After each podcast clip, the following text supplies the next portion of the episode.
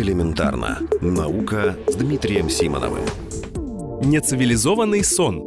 Хороший сон – залог здоровья. Это знают все. Но спросите у этих всех, каким должен быть эталонный сон.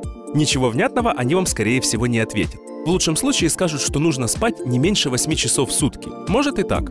Чтобы понять, как спал человек, не испорченный цивилизацией, ученые отправляются в гости к тем немногим обществам, чей образ жизни не поменялся за последние сотни лет. Например, африканское племя Хадса и некоторые народы на острове Мадагаскар.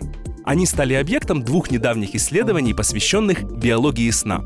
Участники этого исследования носили специальные приборы на запястье, а некоторые на голове, чтобы можно было регистрировать активность мозга.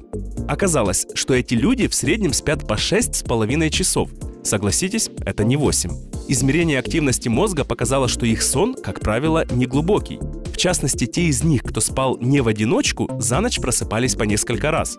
Оказалось также, что эти люди спят днем, причем жители Мадагаскара иногда даже два раза. При этом ночной сон у них прерывался бодрствованием, которое наставало после полуночи и длилось около часа. Звучит неожиданно, но считается, что жители Европы еще несколько веков назад спали подобным образом. Впрочем, другие исследования, проведенные среди представителей доиндустриальных обществ, ничего подобного не обнаружили. Так что вопрос о ночном сне в два подхода остается открытым. Кстати, считается, что современным людям нормально спать мешает искусственное освещение. Мол, раньше люди просыпались по солнцу, но недавние исследования говорят, что режим сна вполне возможно регулируется не освещением, а температурой воздуха.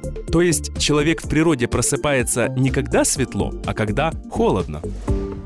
Элементарно. Наука. Ежедневно в эфире вестей.